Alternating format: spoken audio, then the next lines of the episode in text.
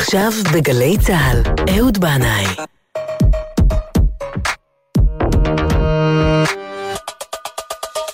הבית של החיילים, גלי צה"ל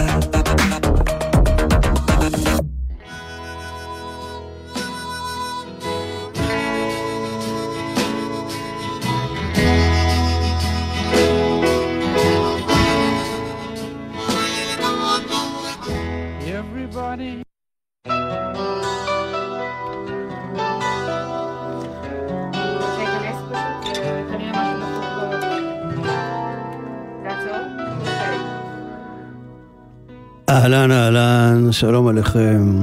ברוכים הבאים אל זה המקום, אל זו השעה.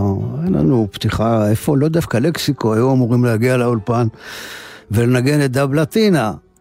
ואז פתאום הם אה, הודיעו שהם קפצו, כנראה הם בגלגלצ כרגע. בכל אופן, אה, אנחנו אה, היום ביום שישי, כ"ט בתמוז, ומחר זה ראש חודש אב. ומשנכנס אב, ממעטים בשמחה, אה, אולי בגלל זה, אולי בגלל זה קלקסיקה לא הגיעו. צדיקים כאלה. אבל היום, ערב ראש חודש, אפשר עוד קצת לשמוח, לא? אבל אני רוצה אה, לה, להזהיר אתכם שהתוכנית הבאה, שתהיה ממש ערב תשעה באב, תהיה דיכאונית במיוחד, תתכוננו. בכל אופן, יש כל מיני מנהגים לימים האלה שבין המצרים, ובעיקר מראש חודש אב ועד תשעה באב. אה, יש כאלה שלא נוהגים לאכול בשר, לשתות יין ודברים שכאלה, אבל אני חושב שהדבר החשוב ביותר הוא לערוך חשבון נפש, אישי וכללי, ולפעמים לאלטרנטיב ולחשב מסלול מחדש. זה בעצם מה שחז"ל רצו מאיתנו בימים האלה.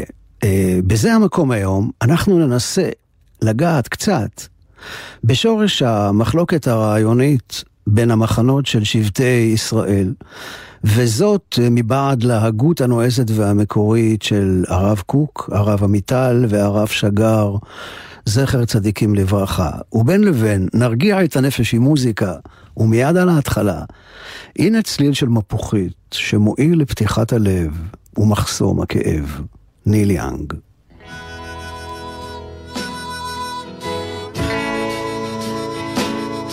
האזנה טובה לכולכם. מה אתה אומר, ניל יאנג?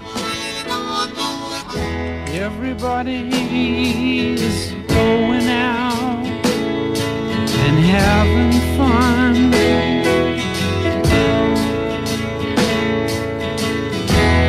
I'm a fool for staying home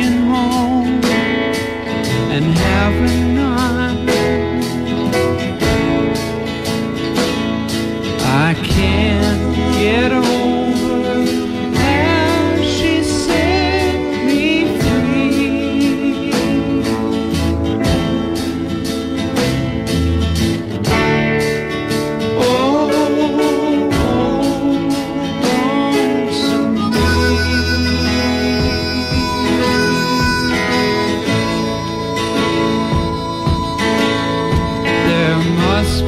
some way that I can lose these lonesome blues.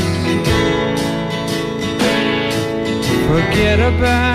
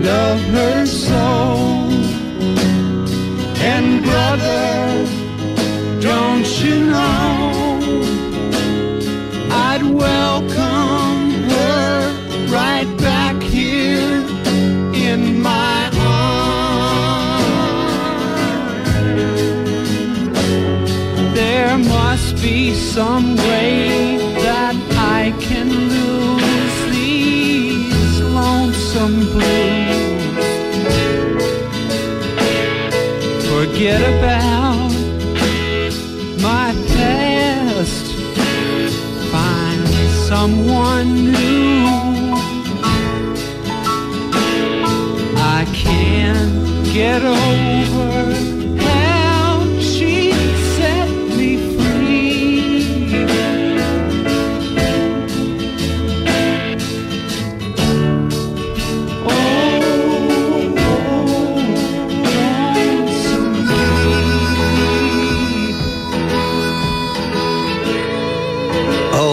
לונגסמי.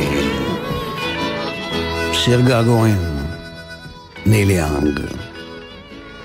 לפני כמה שבועות הזכרתי כאן אה, בתוכנית, בזה המקום, את הרב יהודה עמיטל, זכר צדיק לברכה, כדמות שחסרה לנו מאוד בימים האלה. והנה, בעקבות זאת, הגיע אליי ספר נפלא של פרופסור יהודה מירסקי, אני מודה לו מאוד ששלח לי את הספר וגם הזכיר לי שנפגשנו בסעודה שלישית בשבת בבוסטון לפני כמה שנים. יהודה מירסקי היה תלמיד של הרב עמיטל, שהיה תלמיד של הרב חרל"פ, שהיה תלמידו של הרב קוק. וההקשר הזה חשוב, כי ספרו של יהודה מירסקי נקרא הרב קוק מבט חדש.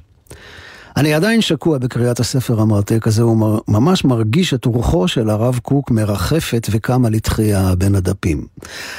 כידוע ליודעים, הסגנון של הרב קוק מליצי והרעיונות הנשגבים שלו קשים להבנה. יהודה מירסקי מצליח להנגיש את העולם הפנימי של הרב, ומספר גם את תולדות חייו המורכבים והסוערים, התקופה הקשה באירופה, העלייה לארץ, המאבקים, העמידה הבודדת והזקופה שלו בתוך כל הרוחות שנשבו סביבו. הוא היה מחולל את uh, תנועת הציונות הדתית. אז אם אנחנו רוצים להבין קצת את מה שעובר עלינו היום, בואו ניכנס למכונת זמן וניסע אל תחילת המאה, נמל יפו, שנת 1904.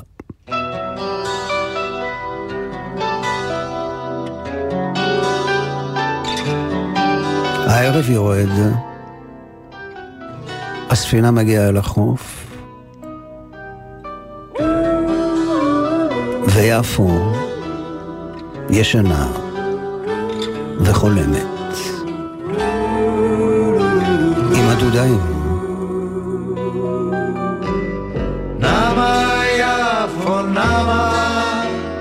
שקט בחוצות, גמלים אי שמה, צועדת בחצות. נמה יפו נמה, שקט בחוצות, פורחת גמלים אי שמה, צועדת בחצות.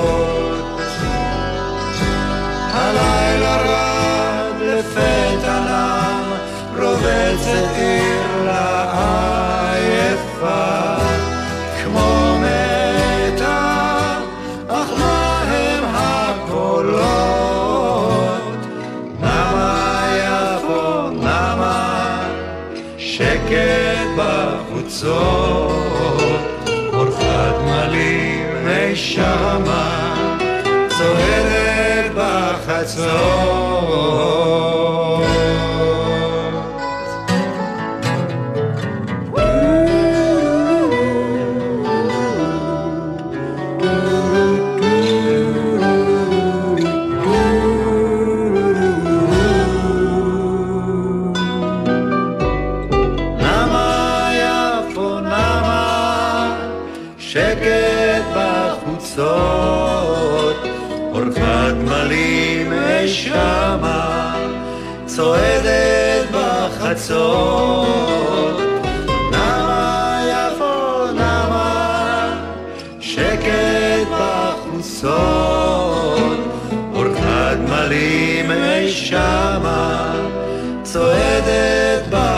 בחצות. אמרה העיר ודי לה, יצלצלו ביום ולא בלילה פעמונים מקלות. נמה יפו נמה שקט בחוצות אורת הגמלים אי שמה צועדת בחצות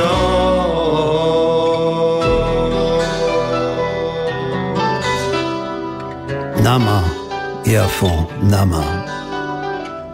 השנה היא 1904.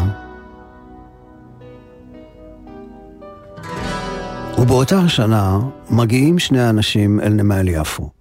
הם לא מכירים איש את רעהו, ואם היו מכירים, אולי, אולי היו הופכים להיות ידידי נפש. האחד הוא הרב אברהם יצחק הכהן קוק, שהוזמן להיות הרב הראשי של העיר יפו, והשני הוא אהרון דוד גורדון, חלוץ, פילוסוף, איש העלייה השנייה. שניהם כבר לא צעירים. הרב קוק בן 38, גורדון בן 48. שניהם מגיעים מאותה סביבה, יהדות רוסיה המסורתית דתית במחצית השנייה של המאה ה-19, ובשביל שניהם העלייה לארץ ישראל פותחת דף חדש, והיא נקודת מפנה רוחנית. את שניהם מעסיק מאוד חזון הגאולה התנ"כי העתיק, והם שואלים את עצמם איך עושים את זה, איך מחדשים את זה כאן בארץ ישראל בתחילת המאה ה-20. הרב קוק עלה לארץ כרב חרדי ליישוב הישן, המסורתי והגלותי בעיני החלוצים, ואילו גורדון הצטרף אל המורדים האפיקורסים כדי לבנות את ארץ ישראל על ידי עבודת אדמה פיזית. באופן זה, עלייתם, במקביל, באותו זמן לארץ ישראל, בעצם מציבה אותם זה מול זה בשתי תנועות רוחניות שמתנגשות ביניהן. אבל יש ביניהם גם דמיון. לשניהם יש חשיבה מחוץ לקופסה. חשיבה שרואה את הספקטרום הרחב והעמוק ושומרת על נקודת מבט מאוד פנימית ומאוד אישית. אהרון דוד גורדון רואה את עצמו כיהודי דתי, ובזה הוא שונה מאוד מחבריו החלוצים, שראו בכפירה וביציאה מעולם התורה והמצוות דבר חיוני. הרב קוק, לעומתו, שונה מאוד מרבני דורו, שלהם הייתה מלחמה קשה עם האידיאולוגיה הסוציאליסטית חילונית של החלוצים, אבל הרב קוק לעומתם היה פתוח לקלוט את המחשבה החדשה של הצעירים האלה. רבני היישוב הישן, החרדי, התקיפו את הרב קוק על הניסיון שלו לבנות גשר עם החלוצים, והחלוצים עצמם, למען האמת, לא ממש הבינו מה הרב קוק רוצה מהם. אבל האמת היא שהוא רצה לבנות גשר מעל התהום. לאחד בין ההפכים, ללקט את הניצוצות הטועים, ולבנות מכל האיברים המנוגדים האלה גוף חדש. הוא יהיה המחולל של תנועה שתשפיע מאוד על החיים החברתיים והפוליטיים בארץ. הציונות הדתית. ואנחנו כאן, בימים האלה, עדיין חיים את הקרע הזה בין ימין לשמאל, ששורשיו בתחילת המאה ה-20. אבל הדמיון ההגותי והרוחני בין הרב קוק לגורדון יכול גם מאוד להפתיע. נראה לי שהדרכים שלהם אומנם שונות, אבל המטרה משותפת. להחזיר את הכוונה ואת האמונה אל המקום אליו היא שייכת. ואולי במיזוג של שניהם מסתתר סוד איחוי הקרע. ואם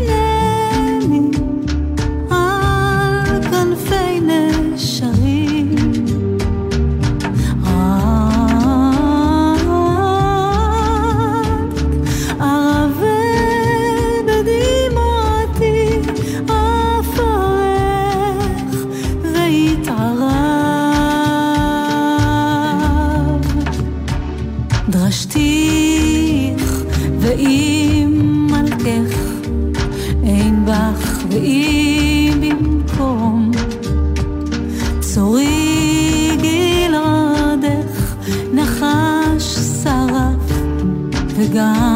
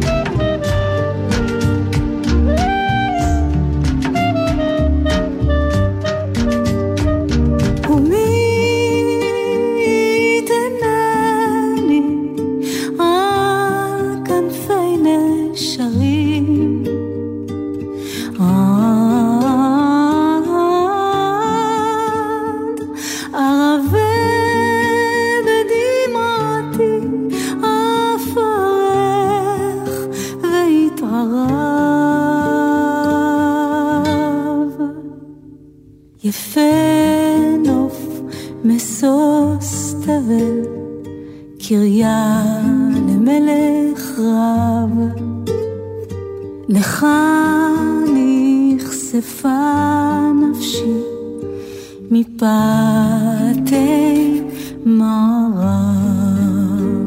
יפה נוף, אתי אנקרי שרה את אה, רבי יהודה הלוי. ביום רביעי השבוע, אה, בשבוע שחלף, היה יום האזכרה של הרב יהודה עמיטל זצ"ל, שהלך לעולמו בכ"ז בתמוז תש"ע 2010. הרב עמיטל היה ראש הישיבה, המייסד של ישיבת הר עציון, הוגה דעות ורב חשוב מאוד, שהעמיד תלמידים הרבה. הקים את תנועת ממד בשנת 1988, היה שר בממשלה בשנת 1995 אחרי רצח רבין. אמנם בשנותיו האחרונות התרחק מהעולם הפוליטי והתבצר בעולם התורני-רוחני אליו היה שייך ומחובר בכל נפשו. ובימים האלה ראוי ונכון להיזכר בקולו הייחודי של הרב עמיטל. גם בימים האלה של בין המצרים, אבל במובן מסוים, כל הימים שעוברים עלינו כאן, הם, אנחנו בין המצרים. הרב עמיטל היה תלמיד של הרב יעקב משה חרל"פ, שהיה תלמידו וידיד נפשו של הרב קוק. כלומר, יש לנו כאן רב שבעצם יונק ממש מהשורש, מהשורש של הרב קוק, באמצעות הרב חרל"פ. והרב עמיטל, באומץ לב נדיר, אה, מעלה את השאלה, האם הציונות הדתית, אחרי מלחמת ששת הימים, ממשיכה באמת את הדרך של הרב קוק, או שהלכה קצת לאיבוד, או קצת הרבה. וכך אומר הרב עמיטל, זה קצת ארוך, אבל חשוב, ואני רוצה לקרוא בפניכם את הקטע הזה. הביסוס של כל היחס למדינה על מצוות יישוב ארץ ישראל, שנעשה על ידי הרב צבי יהודה זצ"ל, בסוגריים, כן, הרב צבי יהודה היה בנו של הרב קוק, הגיע עד כדי כך שלפני עשרים שנה אמר לי אחד ממנהיגי הציונות הדתית שבשבילו כל מדינת ישראל זה רק אמצעי לקיום מצוות יישוב ארץ ישראל. אני נדהמתי, אומר הרב עמיטל. זו ציונות דתית חדשה, או אולי פוסט-ציונות? מקובל עליי להתהלך בהרגשה של מוזר הייתי לאחי ונוכרי לבית אמי. משוכנע אני כי הדברים חייבים להיאמר למען כבוד שמיים, למען כבוד התורה ולמען כבוד ארץ ישראל. נדלקו אצלי לאחרונה כמה נורות אדומות שהצביעו על הסכנה שבתפיסות האידיאולוגיות שהשתרשו בחלק מן הציבור הדתי מנאמני ארץ ישראל, תפיסות שלדעתי עלולות להתפתח לכיוון מסוכן ביותר. במחנה הזה לא מדברים על חשיבות השלום, הס מלהזכיר. דיבורים על שלום כערך תורני ומוסרי גובלים לדעתם באפיקורסות. המאבק על ארץ ישראל השלמה, המאבק על יהודה ושומרון, מוביל למלחמות בלי סוף. הוא אינו נעצר ליד הירדן או ליד מטולה. הכוונה היא בעצם למלחמה על גבולות ההבטחה. האם זאת היא התורה אשר דרכיה דרכי נועם וכל נתיבותיה שלום? האם בדרכים האלה נוכל לקרב יהודים עצ... עצמאים לשמוע את דבר השם?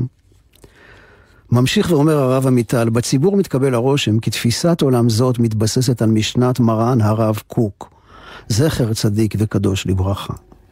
ליבי כואב על חילול כבוד מרן הרב.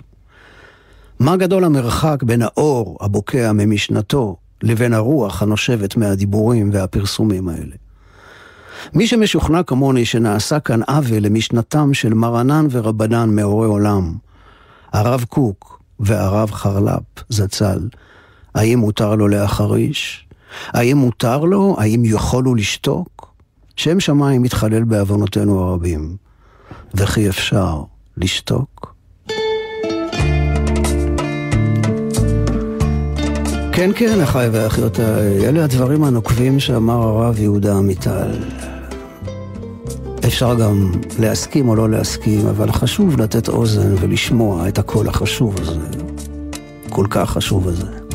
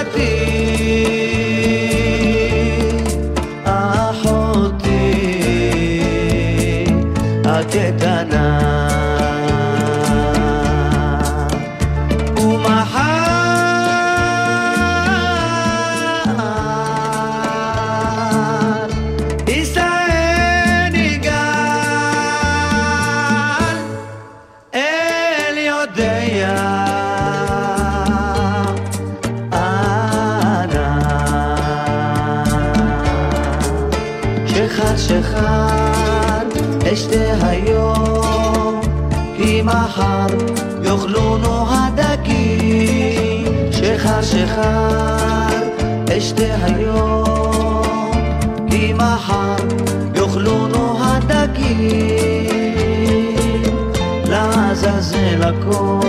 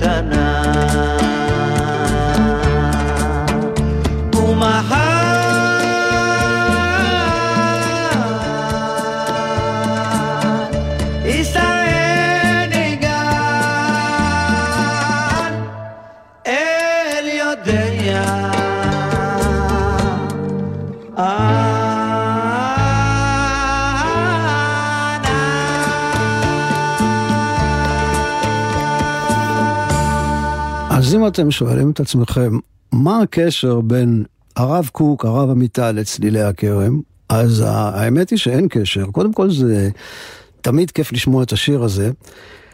אבל יכול להיות שאני השמעתי עכשיו את צלילי הכרם כדי לומר במאמר מוסגר משהו שאולי עוד ארחיב עליו בעתיד.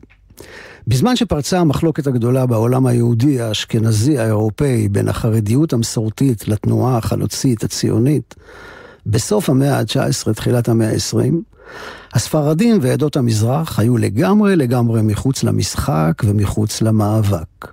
הספרדי לא היה חרדי, לא דתי-לאומי, לא חילוני, לא חסיד, לא מתנגד. הוא היה פשוט יהודי, כמו אבא שלו והסבא רבא שלו. אה, אז עכשיו אני רוצה לספר לכם סיפור שהרב עמיטל מאוד אהב לספר. אה, מספרים את זה על האדמו"ר הזקן, בעל התניא, שישב בחדרו ולמד, ולפתע שמע קול של תינוק בוכה בעריסה, ואז הוא סגר את הגמרא, ניגש לחדר של התינוק והרגיע אותו, ואז הוא ראה שממש בחדר הסמוך יושב הנכד שלו, הנכד של האדמו"ר, והוא שקוע גם בלימוד גמרא. אז אה, אמר לו האדמו"ר, תגיד, למה לא קמת להרגיע את התינוק, הבוכה? אז הנכד היה קצת נבוך, הוא הרים את המבט ואמר לסבא שלו, הייתי כל כך כל כך שקוע בלימוד, עד שלא שמעתי כלל את כל הבכי.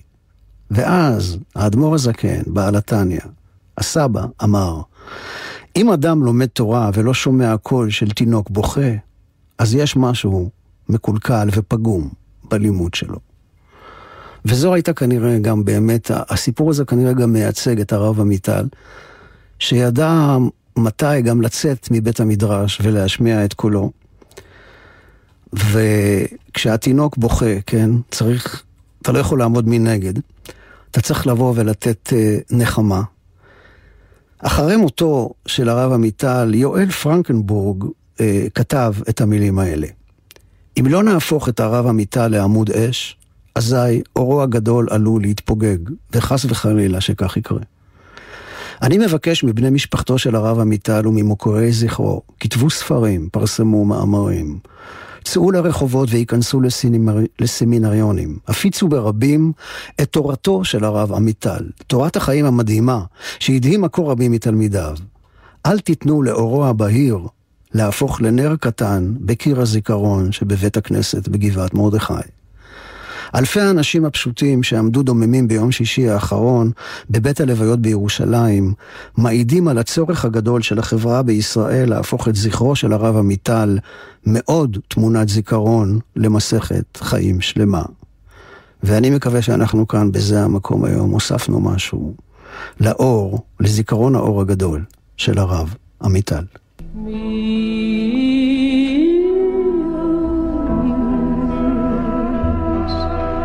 Ah.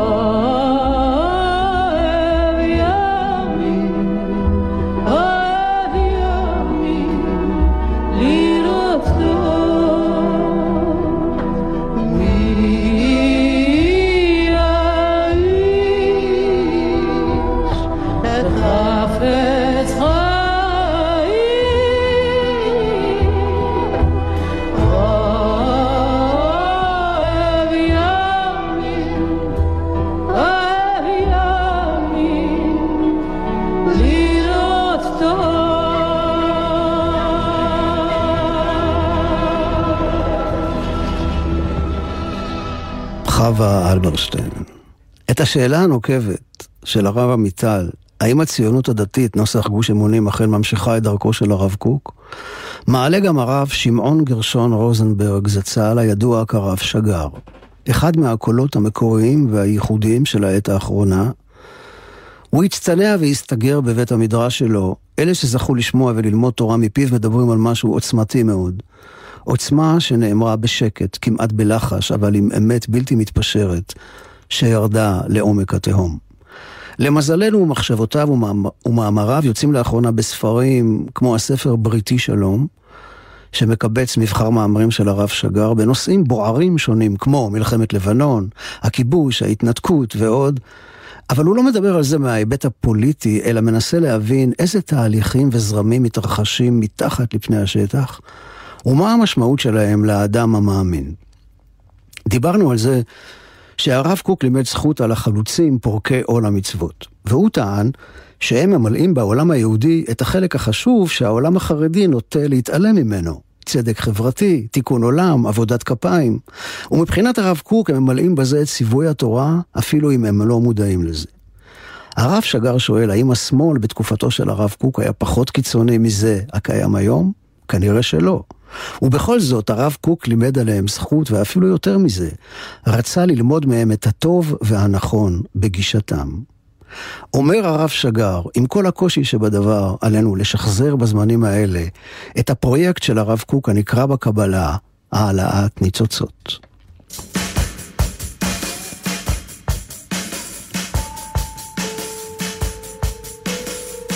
כמו רבו הגדול, הרב קוק, גם הרב שגר חותר לייחוד ההפכים, והוא אומר, אני מבקש לקחת את סיסמאות חב"ד והשמאל משיח עכשיו ושלום עכשיו, ולמזג אותם לעכשיו אחד. וזה... כן, זה בדיוק מה שקורה עכשיו.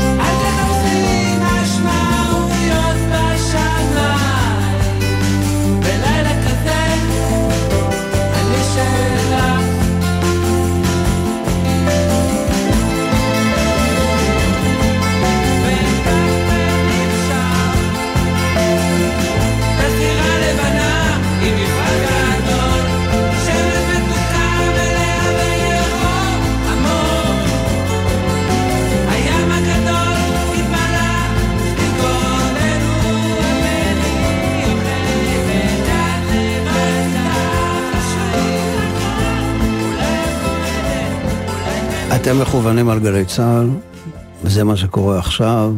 ג'וני שואלי שר את השיר עכשיו, והשעה שתיים וארבעים דקות ושמונה עשרה שניות. ואנחנו עכשיו עם שיר חדש ומקסים של אלכס טופל, תמונה אחת, כך נקרא השיר. המילים והלחן של אלכס טופל וההפקה המוזיקלית של עדי חייט, שניהם היו חברים בפרויקט יציאת חירום שקצת מזכיר את סיפורו של שוגרמן. הם הוציאו לקראת סוף שנות התשעים אלבום שלא כל כך הצליח מסחרית, נפרדו והלכו איש איש לדרכו, ובינתיים, מבלי שהם היו מודעים לזה, האלבום הפך להיות מאוד אהוב ופופולרי אצל מטיילים ישראלים בדרום אמריקה ובהודו. עשר שנים אחרי שהאלבום יצא, כמו שאומרים 10 years after, הלהקה התאחדה, יצא לסיבוב הופעות וגילתה להפתעתה שיש לה קהל אוהדים מאוד גדול שמכיר היטב את השירים. משנת 2008, אה, אלכס טופל, כותב השירים והלחנים, ממשיך ליצור ולהופיע ביחד עם עדי חייט, שהוא מפיק ומלווה אותו מוזיקלית, ואנחנו עם תמונה אחת.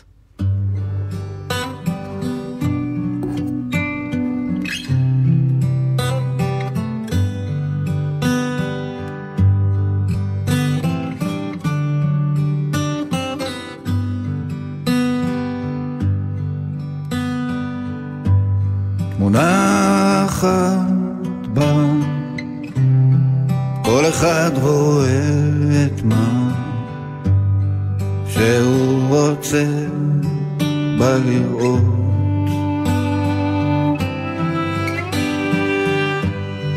יש לעזוב קצת, ללכת לאחור מעט, להתרחק ואחר כך שוב לחזור. איך זה שככה טעיתי? זה בפרטים שלא ראיתי. מילים שלא עניתי שיחקתי לא גיליתי, לקחו אותה ממני.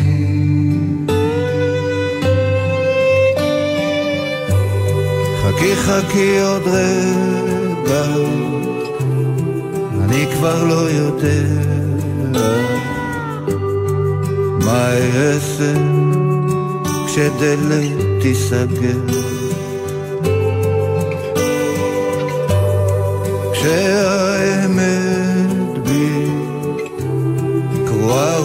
חלום היא לא מבינה לאן הלכת פתאום. איך זה שככה טעיתי. זה בפרטים שלא ראיתי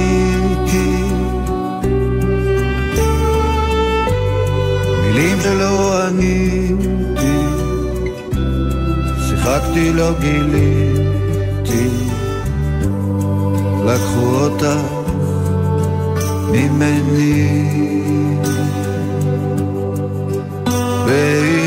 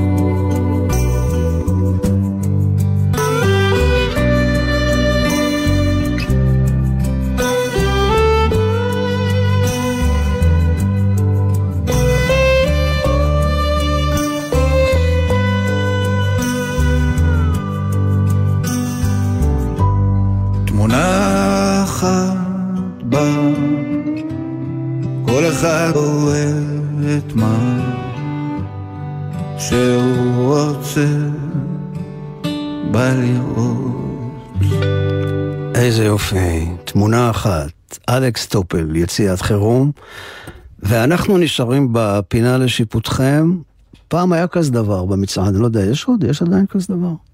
בכל אופן, אנחנו עם אה, עידית בת יצין, וגם כאן יש שיר מקסים שנקרא על שפת הלילה, המילים של אלי אליהו, הלחן והשירה שלה, של עידית בת יעצין, והנגינה, העיבוד וההפקה המוזיקלית של משה לוי. עידית מספרת שהלחן של על שפת הלילה למילותיו הקסומות של אלי אליהו נולד באבחה אחת, ואז הגיע משה לוי ונתן לו את הצלילים והאווירה, וכמו הפיח בו את הרוח. הרבה אהבה עטפה את, עטפה את תהליך היצירה, ומי ייתן והלבבות המאזינים לו ייפתחו לאהבה. על שפת הלילה, עידית בת יצין.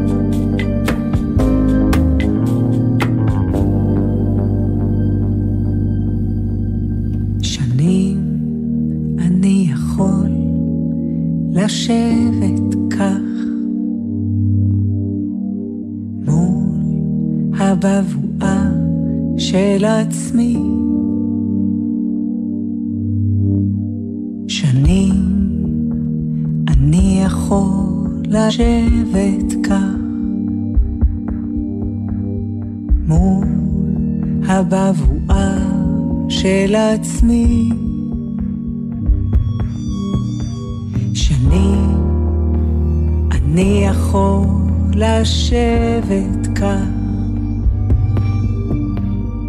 מול הבבואה של עצמי. שנים אני יכול לשבת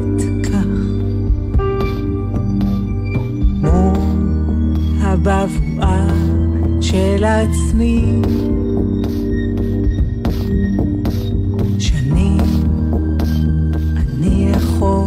לשבת כאן, מחכה לשקיעה.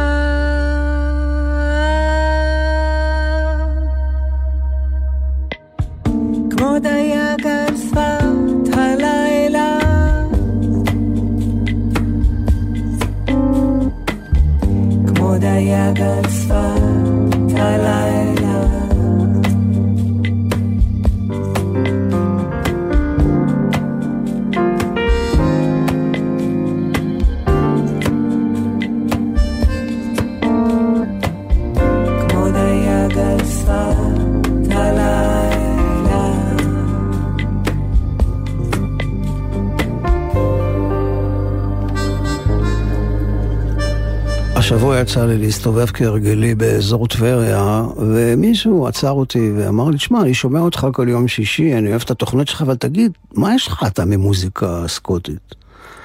כך, נכון, זה מוזיקה סקוטית מה שאתה משמיע, אירלנדית כזה, מה, מה יש לך מזה, תגיד. אז uh, מה יש לי מזה? שאלה טובה. אני לפעמים חושב שאולי לסבתי היה רומן בימי המנדט עם קצין בריטי. זה אפשרות אחת. אפשרות שנייה שאבותיי, בעצם משירז, הם עברו לאדינבורו. ובאדינבורו היינו מש... The Mac, the Mac Barney Family, ומשם הגענו לירושלים. אז בגלל זה אני רוצה להשמיע לכם משהו מהשורשים שלי, להקת פולק סקוטי עכשווי בשם האב, שזה ים בדנית, האב. והם מארחים זמרת סקוטית בשם לונה פייף, והשיר הבאמת מקסים הזה, על ספינת דייגים שטבעה בין הגלים, נקרא אלבמה. Ein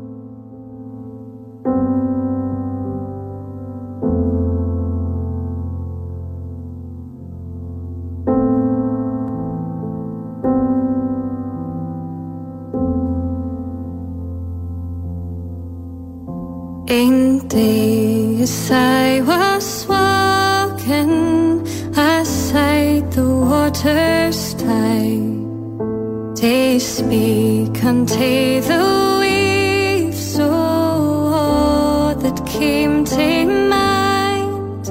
Oh, my bonny bucket drifter by what I see and how my heart is broken and ever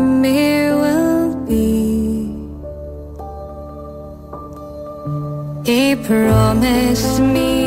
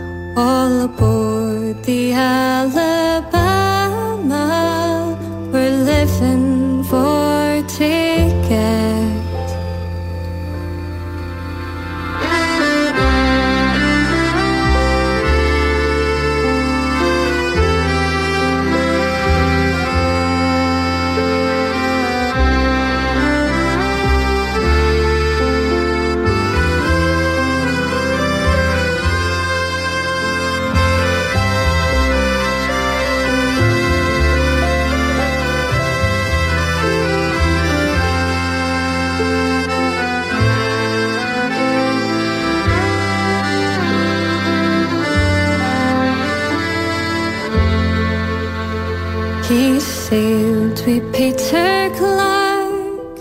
He'd been with him three times.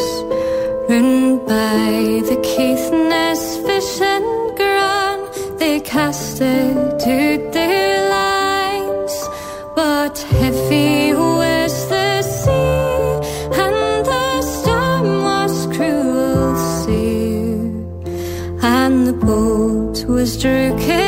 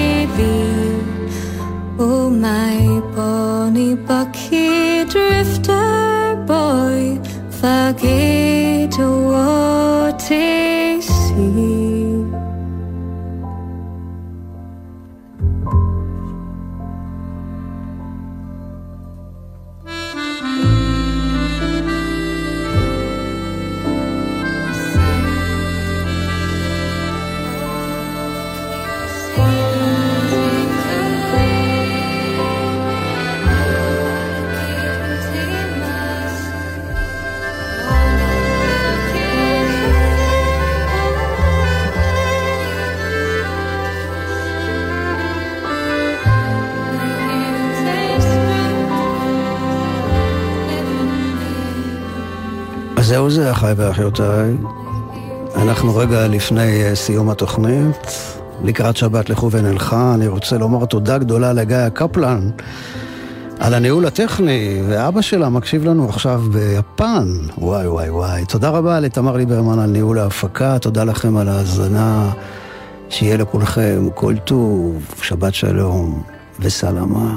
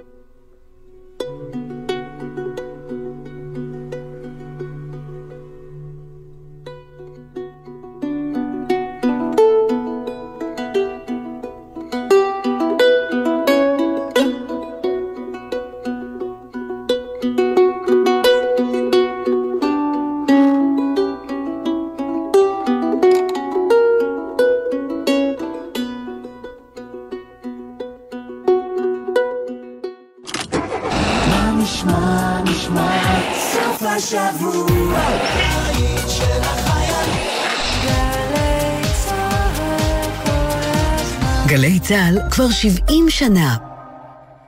אני לעולם לא אשכח לאסוף את הילד מהגן. אני לעולם לא אשכח את התור של הילדה לרופא. אני אף פעם לא אשכח את התינוקת שלי ברכב. זה פשוט לא יכול לקרות לי. אל תגידו, לי זה לא יקרה. שכחת ילדים ברכב יכולה לקרות לכל אחד ולכל אחת מאיתנו. לפני שיוצאים ונועלים את הרכב, מוודאים שכולם ירדו ושלא שכחנו אף אחד. עושים מנהג קבוע, קובעים תזכורת בטלפון הנייד, או מניחים את התיק במושב האחורי ליד הילד. מ-1 באוגוסט חובה להתקין ברכב אמצעי טכנולוגי נגד שכחת ילדים. עוד פרטים באתר משרד התחבורה.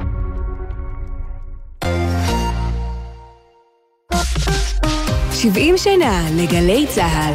היום חוזרים בזמן עם יואב גינאי ובוגרי התחנה הכי מרגשים, לשיחה על החוויות מהשירות ועוד. והשבוע, מרדכי נאור. תחנה, הייתי אומר, על טורבו, ממש על טורבו. זה היה בית חרושת לרעיונות ולביצועים. תחנה בזמן, הערב בשש, גלי צה"ל.